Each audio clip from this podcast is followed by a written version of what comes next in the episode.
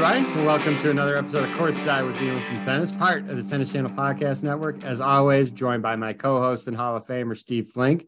We also have the pleasure of welcoming in this week Amy Lundy. Amy has been featured on ESPN, CNN, and the Golf Channel. She's director of films at the Tennis Congress. Amy is also a contributor for Tennis Connected and also co-hosts the podcast Three, a tennis show with Joel Drucker and Gil Gross, also part of the Tennis Channel Podcast Network. Amy, thanks so much for joining us in today. Pleasure to be here. Very excited to talk about Monte Carlo. So we, we're going to talk about plenty of Monte Carlo, but before we get into that, I want to know, Steve wants to know, we both want to know, and the listeners want to know more about you yourself, um, your tennis background. I do know you still play a little bit. Maybe you can talk about that a little, and then also talk about how uh, this became your career. So, I was a general assignment sports reporter. I've done both print and television. I was your local sports anchor for a while. I did some work for ESPN Outside the Lines, longer format investigative work, all sports. In fact, I was trying to think of a sport that I haven't done a story on and I, I, came up with curling but most of the others i've done. And then i took a few years off to have kids. I have two girl and a boy. And when i came back into sports journalism i just wanted to do tennis because it's the sport that i play and that i'm the most passionate about and that i really understand and so that's what I did, and I kind of um, jumped right into it and act like acted like I'd been here the whole time, and uh, just started writing and and doing stuff with tennis. Well, thank you for sharing that. Both Steve and I are a big fan of of your work, and we see a lot of it across social media. Um, I guess let's just dive into it. There was a ton of tennis this week, a lot of long matches, a lot of interruptions with rain delays and whatnot. Um, no Carlos and no Rafa this week, but we did get Novak back. He lost to Musetti. Um, 6 4 in the third. Lot, again, a lot of breaks, of rain delays, just a weird match. Appeared like something was bothering Novak. Steve, you want to you want to lead us off and, and what were your um, views of what Novak was all about? First time we've seen him in quite a while. Yeah, well, obviously he'd had the five six week break, David, after Dubai. Uh, couldn't play in Indian Wells and Miami, and I thought it might work in his favor this time because he could train longer on the clay, and it wasn't that long a period of time, and it wasn't comparable to last year when he'd gone through all the ruckus in Australia. So I thought it could work in his favor. He didn't play great in the first round, but I thought, okay, now he's going to play a guy he knows Musetti. He was down two sets to him at the French a couple years ago and came back. I thought he'd be ready for it. It was very windy and uh, not cool, not great conditions for either. They both were breaking serve left and right. Novak lost the serve eight times and crossed the three sets, but he had a lead of a set and four two, and he could not. Uh, he really was unable to put the clamps down and close it out. The injury worry that what I think you're referring to, he wore a kind of a black sleeve on his arm above the elbow, which made raise concerns that perhaps it was a reemergence of elbow problems. But he was pretty dismissive of that in the press conference afterwards which was encouraging. Plus, he entered a 250 event uh, this coming week, which tell, tells me he clearly isn't worried about an, an injury. You wouldn't do that. You take the time off. But it, it, looked cumbersome. It did not look comfortable to be playing with that. And he didn't serve anywhere near peak efficiency. He wasn't getting much on it. No, not good location, not good speed. Not, it, he was he was not on his game to be sure. And and you said he took full advantage of. It. And then of course he got clobbered by Sinner in the next round. Yeah. Amy, what uh what what do you think the first time we've seen Novak for quite a while? I was surprised that he wasn't in better form. The elbow situation notwithstanding, Carlos is not in the field, Rafa's not in the field, and he this is his chance to really tune up for Roland Garros and take that thing and really cement his legacy um, especially with Rafa not being at 100%. And he just came out a little bit flat, but there's plenty of time. And if there's anybody who knows how to calibrate his preparation, it's Novak Djokovic. Yeah, no, well said. It'll be interesting to see what he does, you know, this coming week that Steve just referred to, and, and yeah, the other play. He, he really wants to at least. He may open up against Stan Wawrinka, possibly if Stan wins his opening rounder, and and it's not a strong field otherwise. He could potentially play Rublev in the finals. but I think he wants to at least be in the finals there and get those matches. And and Amy's right. There's plenty of time. There's Rome up ahead. There's Madrid. He'll he'll get himself in, into peak form. But uh, I think this coming week will be could be very helpful to him.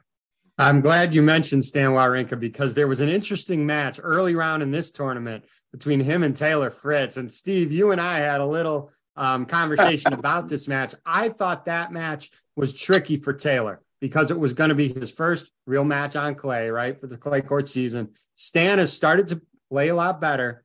I thought Stan was going to that, that I, I thought Stan was going to win in two very very tight sets. The first set was 7 6. Uh, what was it, 12 10 in the breaker? I'm looking at my notes now. I think it was 12 10 in the breaker. Each had a lot of chance. There was some good tennis. I think Stan actually hit an out ball on set point. It was a passing shot down the line by Taylor that I thought would maybe drop wide.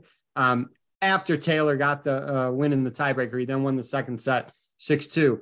Taylor is having a nice run, and I know he lost in the semis here, but we've seen him a whisker away from being the semis in Wimbledon. We know he plays well on hard courts. He wants to do better at the U.S. Open, obviously, but we know he's won Indian Wells, Masters 1000, and Clay. He had a nice run here. I'll ask Steve, and then Amy. You know, you you can add on as well. What does Taylor have to do? Because he's right there, Steve, but I don't think he's there yet. But he's so close. What is the one thing that he has to keep doing? And maybe it's just improvement a little by little because that's what he's been doing. We all know he's got a great team around him. Michael Russell's doing a great job there. Paul Annacone is overseeing it as well. Um, he's almost there, but not quite yet, right, Steve? Yeah, I mean, I don't think you can pinpoint this one thing. Listen, he beat Tsitsipas, who was going for three Monte Carlo crowns in a row, played one of his best matches of the year and beat him two and four, started off the match by winning 16 of the first 22 points and just moved on from there. Good, impressive. Then he had to play Rublev again under very difficult conditions. He'd won the last few times against Rublev, and it was a hard fought, pretty high quality contest, a little uneven. But so he loses that in three sets. And then, of course, Rublev wins the tournament. No, I think Taylor is on course. He, he on the hard courts, he lost those matches in, in the Sunshine Double. He lost to Sinner and Alcaraz, which is no disgrace. And now he makes the semis here. It builds his confidence on clay. I don't think it's any one shot or any one thing he needs to do. He needs to keep on keeping on. And, and that's what exactly what he is doing. I can't believe that match, Amy, with Tsitsipas was so one sided. Not that Taylor won, but the scores in that which he did win 6 2, 6 4. Um, I did not see that coming. I think Taylor is elite now. He is proving that his strokes and his game holds up really on any surface uh, interesting that you mentioned Michael Russell because I'll just tell you a quick story. I got a chance to work with Michael Russell on a video production a few years ago. And it was one of these things where we were shooting these videos with these coaches. Um, I did maybe seven or eight that day, and I did maybe 20 or 25 the entire weekend. Of all the coaches, Michael was the most prepared, I mean, by a country mile. And I think that's what he's probably bringing to Taylor.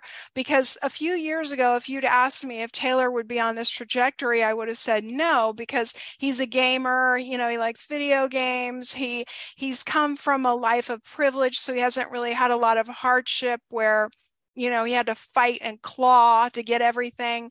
And yet um, he has really put his head down and continued to improve his game. And i think um, russell is probably teaching him the value of preparation.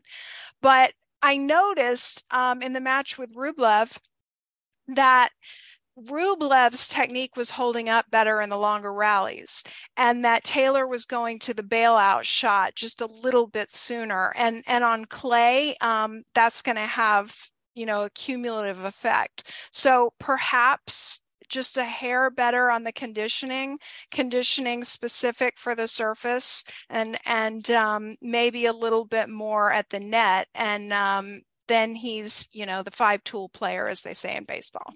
What a weird first set. What a weird first set, Steve, in that match. Was there seven breaks? Yeah. I think there were between, I think there was a total of seven breaks. Well, it was crazy. It was similar to, to the Djokovic match uh, with Musetti.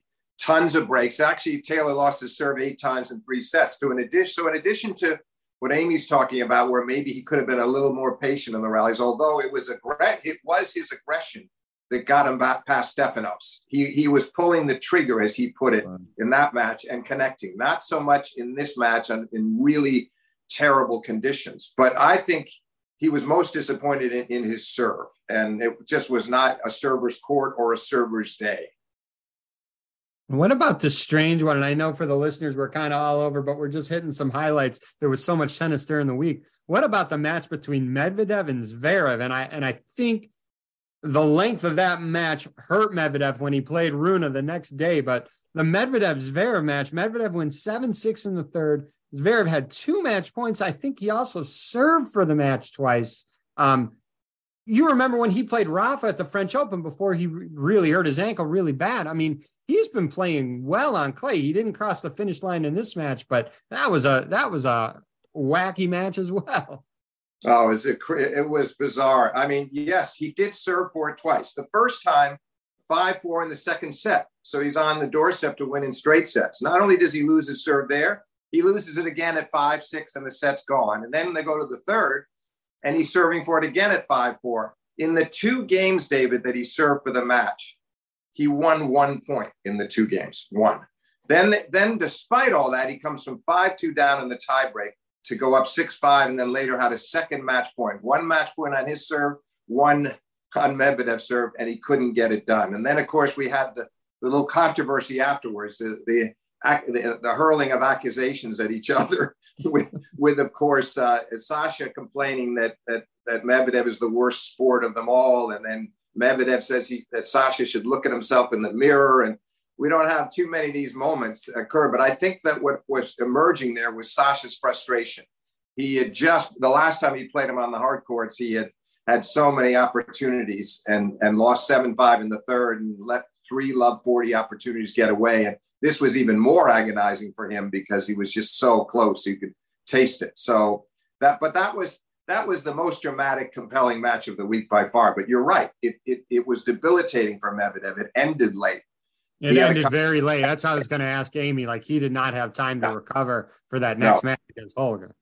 It's amazing how much of an impact that has these days on these guys. I mean, you can almost predict uh, with pretty high certainty that if somebody has a match like that, if he doesn't go down in the next round, it'll it'll catch up to him eventually.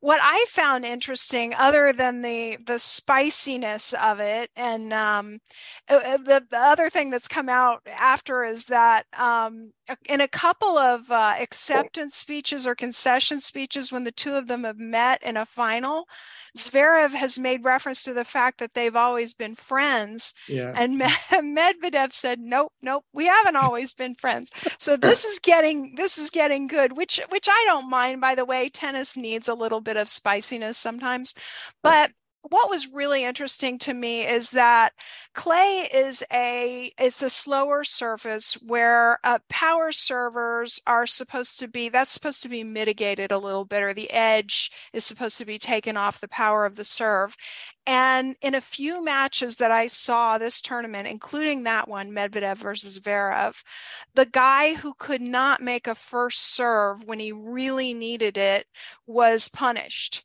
So um, there's still real value in making a first serve in tight spots. Hey, no, David, well, yeah.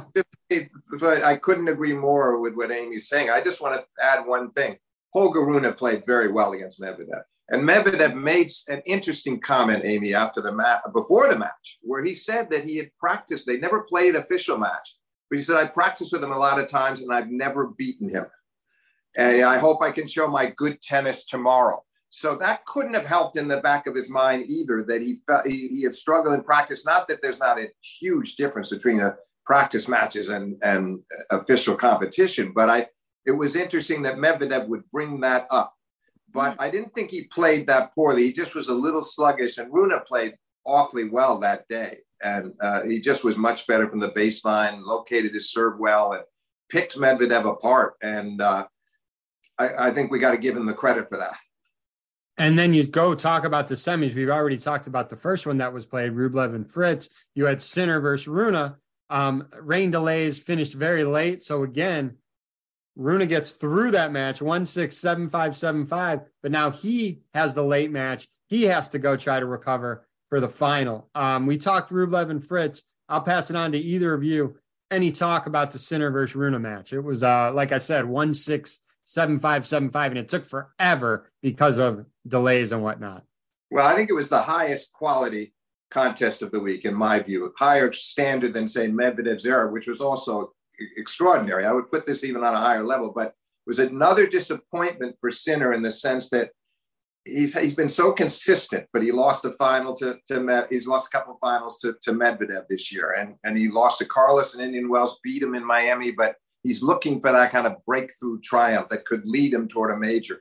And here he blitzed through the first set, went down a break in the second, then there's a rain delay. But he came back after the return from 2 5 love 30 all the way back to 5 all, saving a couple of set points and still lost the set. I think that was bruising. And yet the third set was terrific and just came down to the one break at the very end, 7 5 for Rune. So it was a very enjoyable match to watch. But I'm sure you could see that look on Sinner's face when they went up to shake hands. Partially, I think he had a certain distaste for Rune's behavior, as they all they all have problems. He's a very precocious kid and contentious, and that, that you know he's not the most popular guy out there. But part of it, so part of it was his opponent's behavior, and the other part was just the disappointment of not being able to get into this final. And because I think he felt after Indian Wells and Miami that maybe he was ready to to win a 1,000 a real contrast in personality there, which again I think is good for tennis.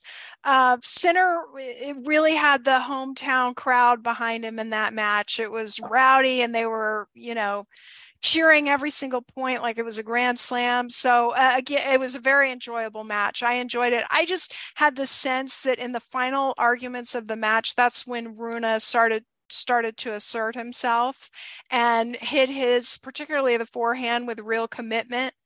Um, and that's what gave him the edge. But I agree with you. That was probably the match of the tournament. So we have Sunday morning, right? It just finished Sunday morning in the States. It finished a couple hours ago. We're recording this Sunday afternoon. Holger Rune versus Andre Rublev. Rublev wins 5 7 6 2 7 5. After being down a break in the third, Rune double faulted a game away at 5 all in the third. Uh, Rublev wins his first Masters 1000. I thought Rune did okay for finishing such a long day yesterday. He had his chances in the match. I mean, shoot, he was up 4 1 in the third. I'll leave it to you two. Amy, why don't you lead us off? I'm not sure what happened. It didn't seem like classic cramping, and he did call for the trainer at some point. Um, was he tired? He didn't seem tired, you know, or particularly gassed. Um, was there a mental block because he lost famously to Rublev uh, at the Australian Open earlier in a, in a five set, you know, amazing match. So, you know, was it just uh, being able to see the finish line and not being able to close, you know, quite in this moment? I'm not really sure. What do you think, Steve? I, it's a good assessment. I agree with you because the announcers they talked a lot about it in, afterwards to Andy Roddick and the Tennis Channel post-match uh, studio. They they seem to think it was cramps, an onset okay. of cramps. But I agree with you. It wasn't so obvious. It wasn't the typical player writhing and barely able to move between points. He seemed okay that way. So it, it was a bit of a mystery, but obviously something was bothering him. On the other hand, David, he got, uh, he put himself in a great position because he, obviously he'd won the first set and then and then uh, Rublev ran off the last four games of the second set to win it comfortably 6-2 and then in that third set it was not only 4-1 uh, for Rune, but he had a break point for 5-1 and he missed a block return barely. You could see the anguish when he missed that because he wanted that second break he wanted to know that he, you know, that would have probably put him across the finish line. And then, and then they go back. Then, then so we carried over into the next game because at four two he served two double faults on his way to the love 40 deficit, got broken on a missed backhand down the line. And then eventually at five all, you, that's where you saw Amy, the sense of something being a little off or wrong, not necessarily the classic cramps, as you said, but something because uh, David, he threw up, Rublev wisely threw up a couple of high defensive lobs and on the first two points, and Rune missed smashes on both, two overhead misses in a row. After the second one, he whacked a ball in the crowd and got got a, a, you know warned or penalized for ball abuse. And the crowd started getting on him, and he tried to egg them on as, as if to say, "Bring it on!" And then he got broken uh, you know, and it, it, was a tough stretch. It was a tough stretch because then he got broken on a double folded five all, and then then Rublev served it out. So he something was going on there, but it wasn't entirely clear, as Amy pointed out, whether this was just classic cramps or he was worried it was going to happen. It's a very high strung guy. He's always on edge, and it caught up to him today. And maybe it was a carryover from a very physical, grueling match against Sinner uh, last night. It, it, it possibly a carrot. Nonetheless, smart, impressive performance from Rublev, who really competed well. And he, at, at this point, David strikes me as a more solid player than he's ever been before. I used to think you could get to the backhand. I don't. It's not so easy anymore. And he has that thundering forehand, and he's and he stays in there even after he lets loose with some rage at himself. He bounces right back. And and again, two things Yesterday, he served for the first set against Fritz and didn't close it out, but came back strong to win in three. Today, he loses a hard fought first set after breaking back and gets it to five all and still c- comes back very strong again. So, all credit to Rublev for winning his first Masters 1000 after losing twice in the finals a couple of years ago. That's true. And I, you know, before we go and kind of talk about what's ahead as we continue our lead up, Roland Garros. There's still so much tennis to be played before we even get to that point. Um, two names I want to bring up Dominic Thiem and Andy Murray. Dominic Thiem, we're slowly starting to see him play a little bit better. He beat Richard Gasquet in the first round, then he loses to Holger Rune. No shame in that, but we're starting to see, and even talking to him, he's starting to speak with a little bit more confidence that he's starting to feel the ball a little bit better, starting to get on that upswing be interesting to see what he does leading up to Roland Garros. And then Andy Murray, he plays Alex de Minaur in the first round. I mean, that's going to be a tough match no matter what.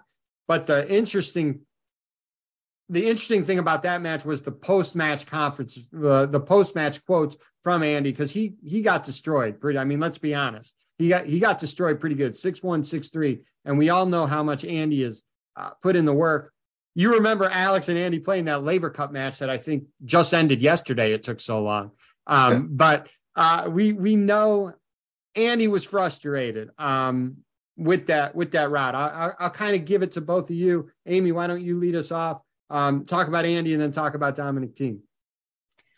I think the real question for Andy Murray at this stage in his career is what to do about this clay season. Is it something that's going to benefit him going into grass, or is it going to be deleterious for him? And the way that he's playing now, if he was, you know, grinding before, uh, he's really grinding now. And I just, he's either going to lose super early in a lot of these clay court tournaments and not get many reps anyway or he's going to you know possibly show up at at grass season injured so um I know before that he has skipped large portions of clay season, so I'll be interesting to see what he does. Uh, interested to see how he proceeds from here. In mm-hmm. terms of Dominic Thiem, very fascinated by some of his comments about the wrist and how he now thinks he knows what he did or why he injured it. And it was because after he won the US Open, he says he just didn't have as much motivation or he had a letdown and therefore was not practicing as hard and then went out and tried to suddenly ramp it up and the the wrist could not take it. Um, you know from my perspective he went a few years where he was just playing more than anyone else on mm-hmm. tour. I mean, he was grinding himself to a pulp. So it's interesting that his answer to all this is always work harder, not not less. Um, but I would love to see him back, and especially on this surface because there have been so many classic matches in recent years with Dominic Thiem on clay. Yeah, and he was Rafa's most formidable opponent yeah. for about two, three years in a row before the injury. Steve, what are your thoughts on both Andy Murray and Dominic Thiem? Yeah, just a brief addition to what you said. He also gave Roger a lot of trouble. He, gave, beat Novak a couple of times in the year-end championships. The team was really emerging in a substantial way, and I so I, I largely see it the way Amy does it. It's fascinating to see where he goes from here, David. I did feel I am a bit concerned because we saw some good form from him last fall. I think he was getting on a pretty good roll over the autumn, ending the year pretty strong. Didn't start this year well, but now now there's a, a chance with a bunch of clay court tournaments coming up. I hope he can make at least one strong showing prior to Roland Garros so he goes in there with some belief so that he can make a run at Roland Garros. And I suspect that might happen because he didn't play badly at all in that match, uh, as you mentioned. And so this was no disgrace. He just beaten by a better player. But I feel like he's he's definitely on his way on the clay, and he's feeling pretty good about himself. And I, I want to see him. I want to see him really make a dent in Paris, and I suspect he will. So here's the deal. I, in my opinion, I, I think it's such a grinding surface clay, right? And there's so much tennis up leading up to Roland Garros. I think you really have to manage your schedule, especially for the top players who are going deep week in and week out. And these, I think the clay schedule may be a little bit too long, but it doesn't necessarily have to be if you schedule it um, the most strategic way that gives you the best chance in Roland Garros. Um, we all we we just know that Rafa's not playing Barcelona. He said he's still not ready, so he's not playing this coming week. We do have Carlos playing it. Um, Steve, you referred to Novak earlier. What are your kind of themes or trends that you'd like to see as we continue our build up to Roland Garros? Amy, I'll start with you. Well, I've said this on a couple of podcasts, including my own. I have a source that talked directly to Rafa a couple weeks ago, and he's not, his body's not feeling great right now. So it would not shock me if he did not play Madrid. Um, it, it, to be honest, it wouldn't even shock me if um, he didn't play Roland Garros. Uh, but we've heard this from Rafa before, not feeling well. You know, I've got injuries, and then he goes in and he wins Roland Garros. I, I did a study once on which tournaments he would win and which he wouldn't and if he had to miss clay and and and the study the result was that um, it really didn't matter how many clay tournaments whether he could only play one or he ran the table he was still just as apt to win roland garros absolutely right i mean let's look at let's look at recent recent tournaments there david i mean when when Rafa won it in 2020, he didn't come to the U.S. Open. Of course, the French was thrown into the autumn. Plays right. one loses loses to Schwartzman in Rome, and and eh, they're playing in cooler conditions, which he says he hates. You know, I want the hot sun. I want the typical. He, he, was not optimistic going in. He blitzed through the field and won that. And then last year, he had a terrible time with the injuries and the rib injury in Indian Wells, and didn't have good clay court preparation. Left the court in Rome against Shapovalov, kind of despondent. Then had to get injections every day during the Roland Garros, and he had another brilliant tournament where he beat Djokovic in the quarters after surviving a five setter with Felix. And he and he went was a little lucky that Zverev got hurt, but still he was playing well and he'd won the first set there and he blitzes Ruud in the final. So what can you really say? I think the point being, get back to what Amy said, David, is that at one time Rafa, when he was younger, was was adamant that he had to have these matches and he had to right. have the preparation. As he's gotten older, he's adjusted his thinking and re- that's why I think in the end, I suspect he'll play Roland Garros, even if he still feels like he's very physically subpar, because he'll want to give it a shot, knowing there are not that many more left and feeling like maybe things improve over the course of the tournament. I hope I'm not being overly optimistic because Amy mentioned her source, and based on that, it's like, okay, you know, I, I, I agree. Good chance he plays nothing going in, but I still, I, I kind of hope he gives it a gives himself the opportunity. And and Amy, I want to ask you because Steve and I have discussed it, and, and, we want to hear what you have to think about this. You know, when Carlos Alcaraz, Alcaraz arrived on scene, everyone's like, "This guy's going to be an animal on clay, right? He's unbelievable." And we've seen he's played well on clay, right? But then you look at what he's done on his hard court, hard court season. He's won three in his career. He's won three, arguably the biggest hard court events there are sans Australia, right? But we're talking US Open, Miami, and Indian Wells. He has won more clay court events than hard court events, but I mean, you see what he's doing on a hard court. Steve had a great quote we put out a few weeks ago is that if he's grading a paper, he gives Carlos a 95 on clay and a 97% on hard court. Um, how do you, how do you see Carlos? And if Rafa is not healthy or doesn't play, that Carlos Novak potential semi or final maybe would be crazy, crazy but how is he on grass? That's uh come back circle back and um i it's funny i wrote something is is carlos a better hard court player or a clay court player back in february? And i think the final analysis my idea after looking over everything was clay but then he won indian wells. So if i had to write the same article again today i'd probably say uh, hard court um, i'm just excited to see him back and i i think that he's you never know what he's going to do. You don't know if he's going to drop shot. Uh, you really don't know on clay uh, you don't know if he's going to approach or if he's going to stay back and just hit the living daylights out of the ball. So um, I right now for me he's the most exciting player on tour and I'm especially excited that he's going to be in the field coming up. Steve, any final thoughts before we sign off?